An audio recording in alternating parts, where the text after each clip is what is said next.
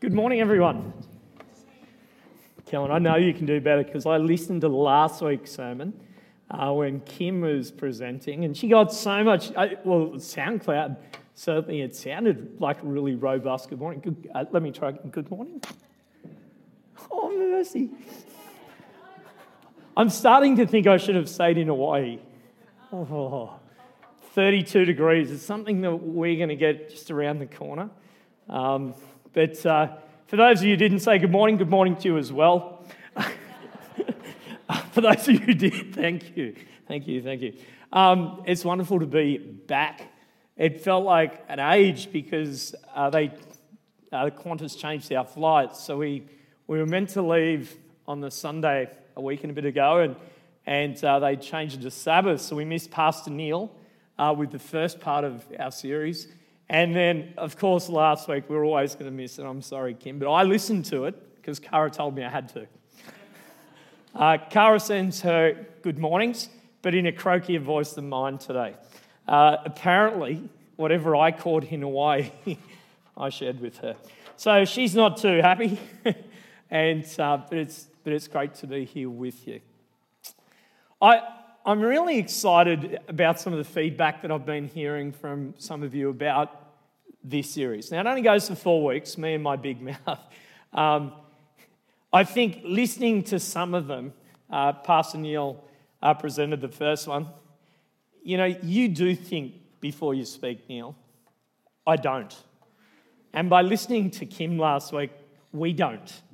Um, the other thing that I learned from last week, Kim, is that if you ever join Pathfinders, you're not in charge of anything to do with matches. Um, I was, re- I was listening to your sermon, I was like, man, did she start Black Friday? Um, maybe not, no. but uh, it sounds like, Dave, you should be the one lighting fires. Um, although you'd make her very happy if you let her light the fire. Yeah. So, in the two weeks, uh, Neil spoke about the whole idea of this which is the idea of for each one of us to be quick to listen and then slower to speak. And uh, Neil, you, you have a gift in that area. I know that you would say there are times where you probably speak too quick as well, but you certainly demonstrate the gift of listening before just wanting to blurt out.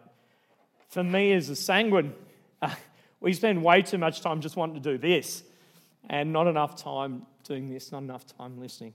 Kim, I appreciated your message because the tongue is such a powerful, powerful tool. It can be powerful in two different ways. It can be powerfully used by God, by yourself to actually lift people up, to be able to actually care for people, to actually demonstrate what it truly means to be a Christ follower. Or on the other side, if we are quick to speak, slow to listen. We can blurt stuff out, can put our foot in our mouth, so to speak, and it can hurt people. And it can damage people's walks with God, it can damage people's walks in life. So it is an incredibly, incredibly powerful tool. The other thing that I got from last week, Kim, I didn't realize, is the fact that the tongue never gets tired, the muscle. Um, so it's another illustration that we can be using this tongue for good all the time, or we could constantly be destroying people's lives through the power of this thing called the tongue. This week, we're going to move because in the first two weeks of our series, we've actually been listening um, and reading through the Gospel of James. Now, James is an interesting guy because he's Jesus' brother. He spent time his entire life with Jesus. And when he wrote, he, he tends to write in a way which talks about uh, doom and gloom, doom and gloom. Whereas now we move for the next two weeks, and Sharon will finish our series next week, we actually move to the Gospel of Ephesians. And in the Gospel of Ephesians, we get a new writer because the writer is Paul. Now, Paul is an interesting man. We know that initially his name was Saul. And when Saul comes down to Jerusalem from the north because he is annoyed because people are mixing up the old way of things. So he comes down Jerusalem, he seeks, uh, he seeks some advice from the Jewish council, from the high priest, and he says, Hey, is it okay if I go and do Yahweh's work? And they say, This young guy's, uh, he's got a presence about him. Absolutely. And he goes and he grabs Christians and he drags them back into Jerusalem to torture them and ultimately for some to kill them. And that is Saul. For those of you, and there, and there could be some of us here today who have, who have actually experienced Christians, Christianity, which has actually made you, in fact, the whole idea of Christianity um, stinks. Paul would be your man because Paul was all about the Jewish religion, not about Christ or Christianity. So, Paul would have been your man. He would have been your guy. He was popular. He knew how to motivate a crowd. And then he experiences something life changing. Now, for some of us, we're going to experience times in our life where Jesus reveals himself in a very powerful way. We often call it the Damascus Road experience, and it actually comes right from here, from Saul. Because Saul is going up to Damascus to grab hold of these Christians to squash them out so that the old form of religion could be put back in its rightful place. And on that road, he encounters light. Now, when we read through the New Testament, light is a very, very, very powerful thing. And it is used in a way through the New Testament writers to demonstrate the difference between not being religious, but having Jesus in your life brings light. Not having Jesus in your life brings darkness. And religiosity can be caught up in darkness. So here we have Saul, and Jesus turns up. And a great light comes upon Saul, and Saul becomes blind. And in the conversation that Saul has with Jesus Christ, Saul becomes changed. Inside, a light begins to glow. Now, it's interesting that Saul's role and goal was to act at the heart of every man and woman and says, I can do incredible things through you. I can do incredible things through you. Today, when we actually look at the letter that Paul writes to the church in Ephesus, we're actually going to see that he is writing to the Christian church in Ephesus. These people you would think have got it together, they're converted, they have seen the light, and, and they have become changed. They're going to become world changers. Jesus, we're going to find out that as human beings, we can come to this place called church and still be just as lost as we were before we encountered Jesus. Because the church in Ephesus is a little bit mixed up, a little bit messed up. And Saul, who becomes Paul, is actually going to demonstrate to us today how we can re engage the light. Can re engage the light. Before we open the Word of God, let's pray together. Lord God in heaven, we thank you that we can be here today. In winter, bit of rain around, or maybe spring. We can think of a thousand other places to be, but this is the place you want us to be. I thank you that we're here, and I pray that you be with us now as we open your word. Amen. Today we're going to look at two passages. They actually, they actually um, connect to each other. They're found in the book of Ephesians. If you got your Bible or your phone, open it up. Uh, you'll be less distracted unless you're checking your social stuff. Don't do that. Um, Ephesians chapter 4. So open up your phone or your Bible. Ephesians chapter 4. I'm going to read from the New Living Version. I just find it easy uh, to read.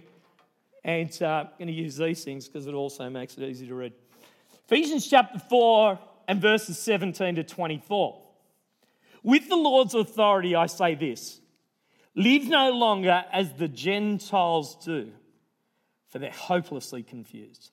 Their minds are full of darkness. They wander far from the life of God gives because they have closed their minds and hardened their hearts against Him. They have no sense of shame. They live for the lustful pleasures and eagerly practice every kind of impurity. But that isn't what you learned about Jesus or Christ. Since you've heard about Jesus and have learned the truth that comes through him, throw off your old sinful nature and your former way of life, which is corrupted by lust and deception. Instead, let the Spirit renew your thoughts and attitudes. Put on your new nature, created to be like God, truly righteous and holy. Then there's a little gap. And then the writer Paul, as he's writing to the church in Ephesus, said, Hey, this whole new life and new experience, it sounds good. In fact, you should have already experienced this if you are part of the Christian movement. He's writing, he challenges.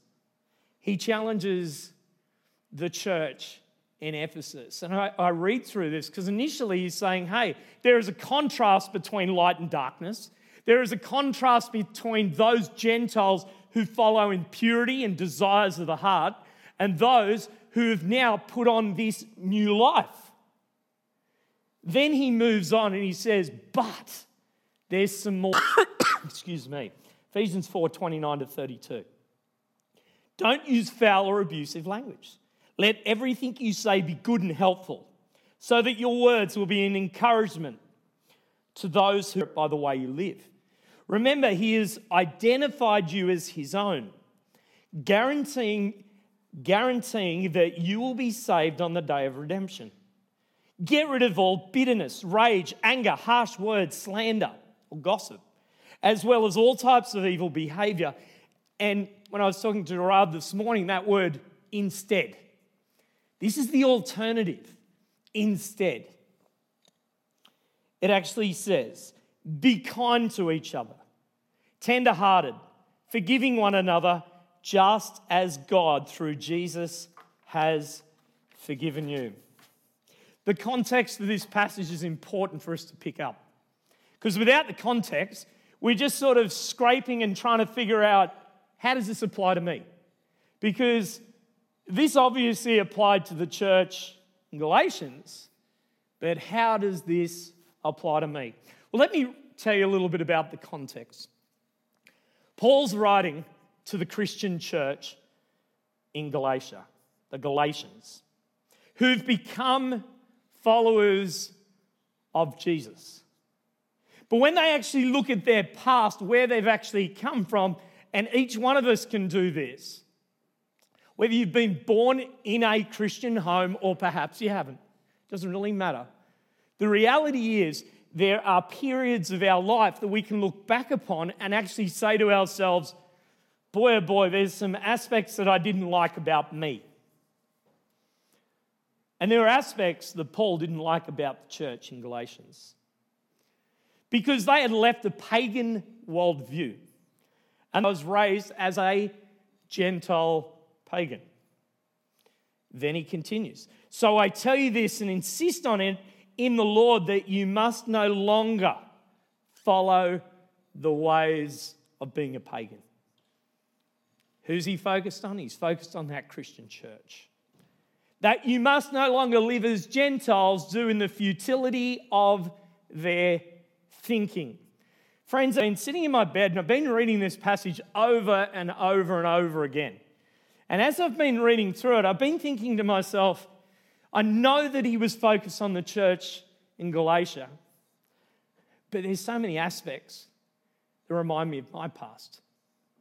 There are so many sinful desires of my heart and my past that make this passage extremely relevant to me. Because even as a follower of Christ, there have been times where it has been easier.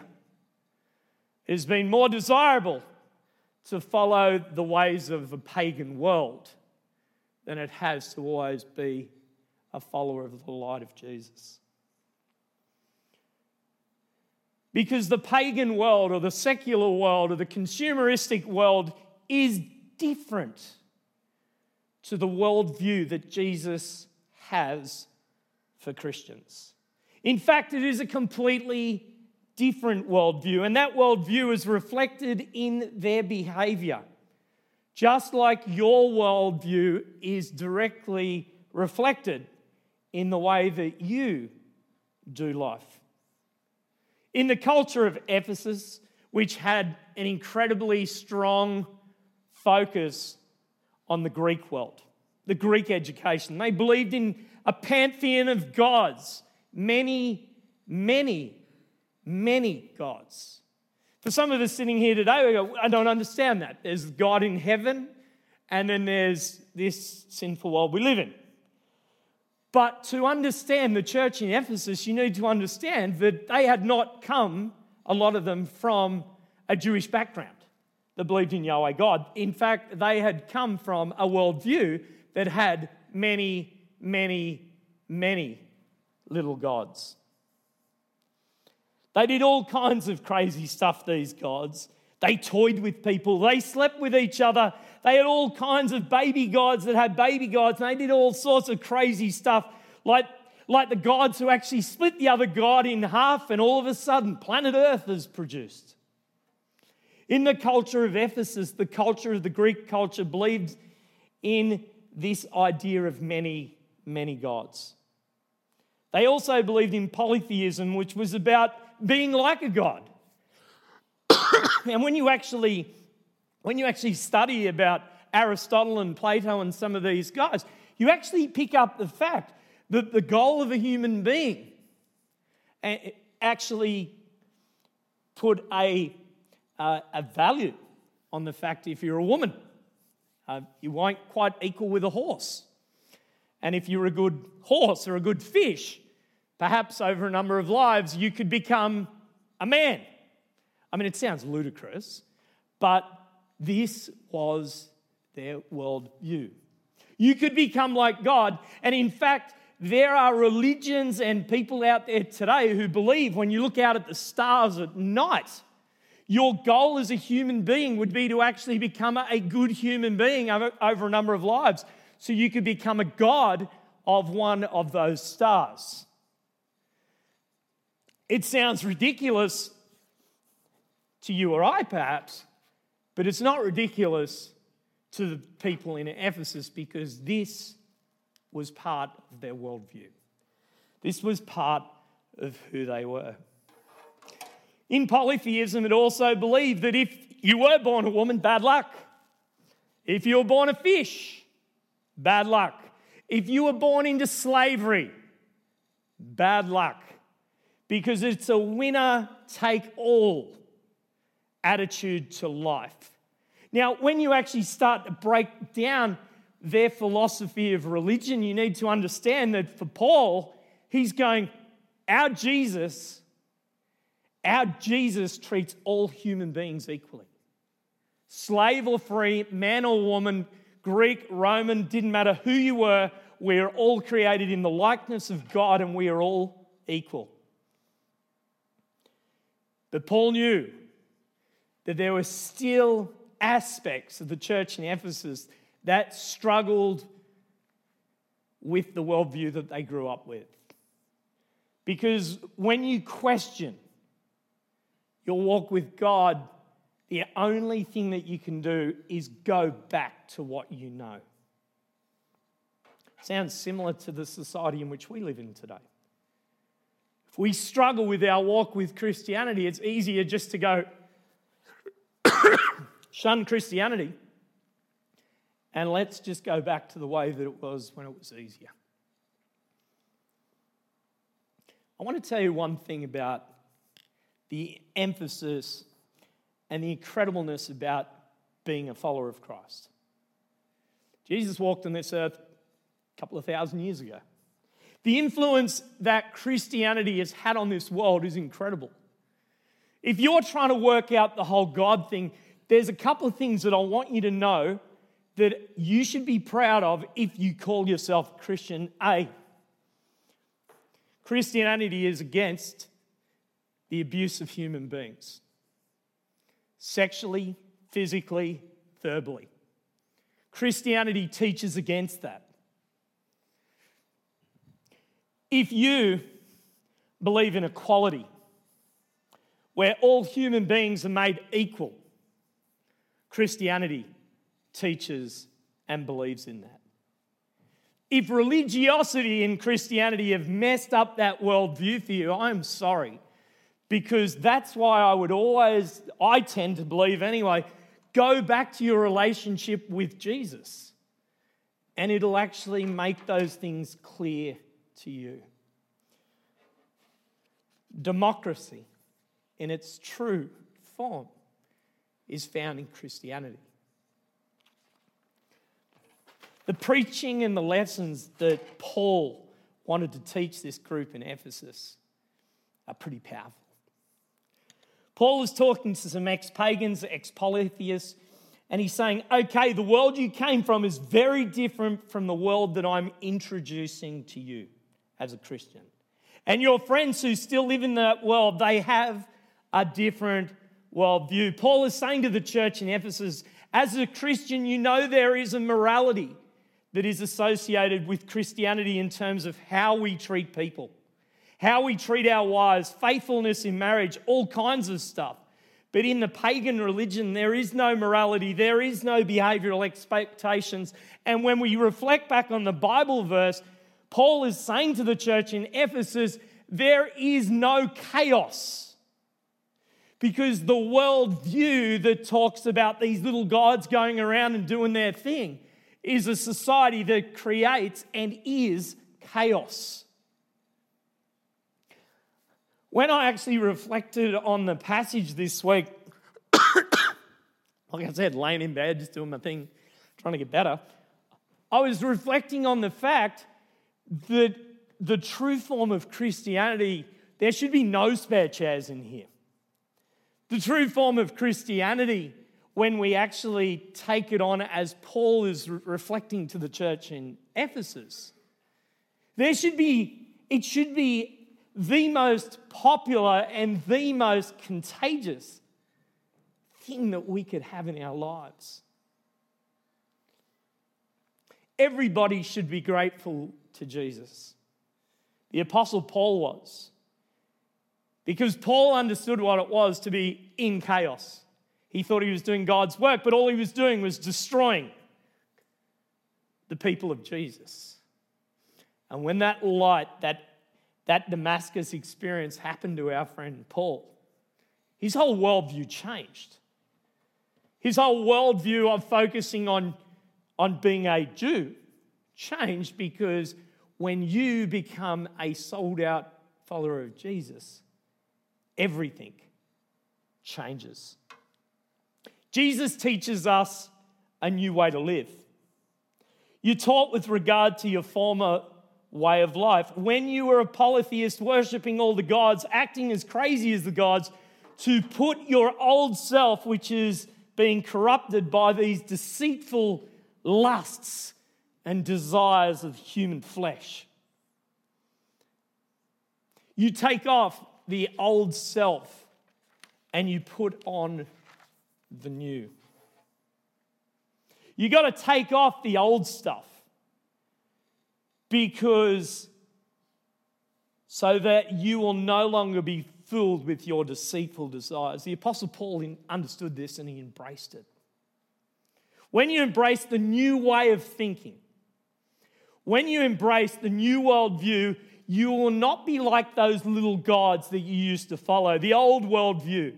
You'll be like God who has invited you to address him as your heavenly Father.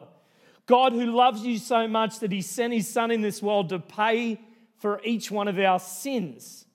You will become like God in true righteousness and holiness, not the kind of holiness that pulls back and withdraws, the kind of holiness that engages with people who aren't like you and engages with people who don't like you and engages someone just like you. In fact, he engages with you. In Jesus, we see a new worldview, different to the old way. For the church in Ephesus, a pagan way.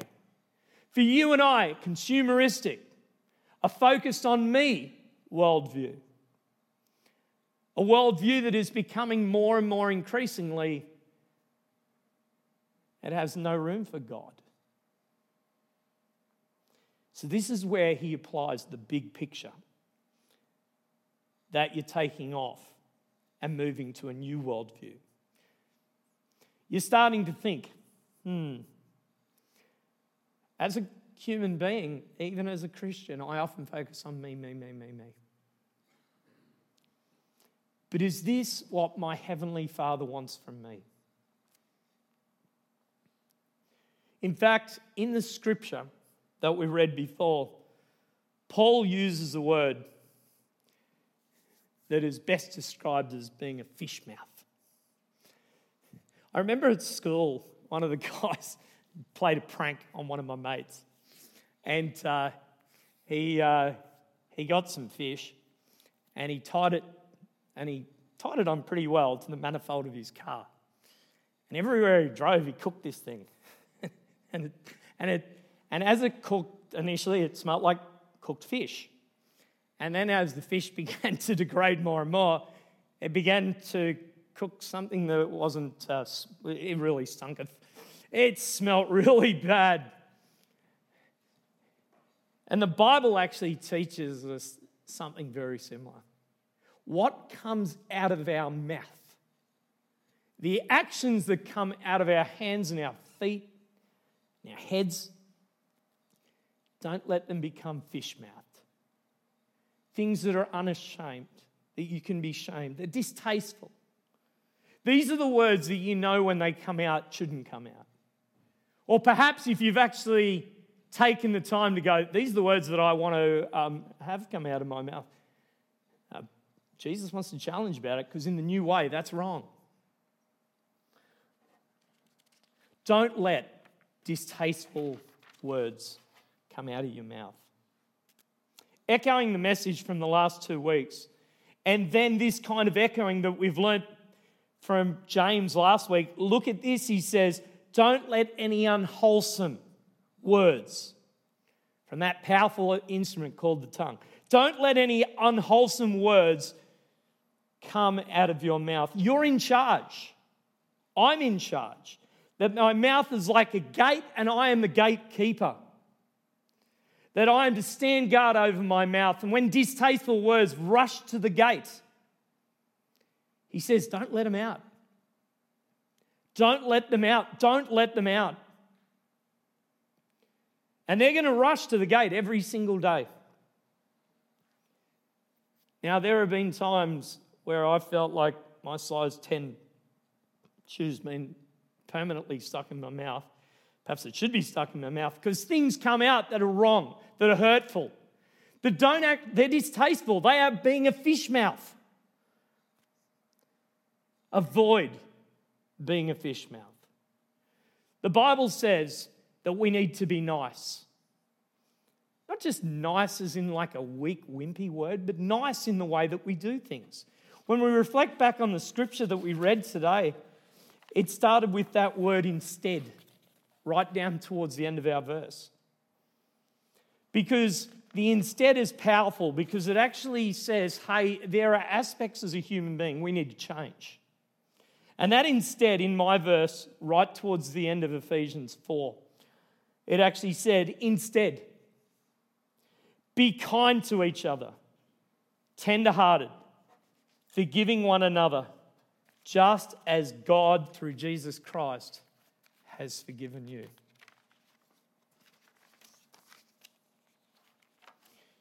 It is in the kindness, the tenderheartedness, and the forgiving that we actually become strong. It is in the kindness, the tenderheartedness, and the forgiving that we actually find where our identity and our worldview need to come from. It is in the kindness and the tenderheartedness and the forgiving that we have a mirror, a light that comes from the same place that it came to Paul on the road to Damascus, Jesus. It only comes through Jesus. Our worldview cannot be formed in being a Seventh day Adventist. Our worldview cannot be formed in being a Christian. Our worldview is formed and founded in Jesus and Jesus alone. This is what Paul was teaching the church in Ephesus. The radical new way of living that Paul shares with the church in Ephesus is still 100% real for each one of us here today. We need to let the fish mouth ways of living in this world be seen for what it is a bad smelling piece of rubbish. In our world, we're often attracted to this rubbish instead of the plan that Jesus has for each one of us. We need to be aware that Christianity is a way of living where we uphold the rights of freedom, equality. We stand against abuse, neglect, rage. Christianity is orderly. The way of Christ is orderly. And it is based not in chaos. It has standards and, it, and that reflect the idea that everyone is to be loved and treated fairly. Lastly, to have a mouth of Christ will be challenged to put away rage, harsh words, slander, gossip, and all kinds of evil. Instead, our focus will center around the things of God. As it says, instead, be kind to each other, tender hearted, forgiving one another, just as God through Jesus has forgiven you. I pray these words are more than just words. I pray that today, for each one of us, we can reflect on the fact that as Christians in a Christian church, we too need to be challenged with our worldview and where that worldview comes from. If it is found in the former things, the things that appear easier in our society, we're destined for unhappiness. We're destined to hurt people. But if we actually find our new code in the things of Jesus, then this thing can be a mighty powerful tool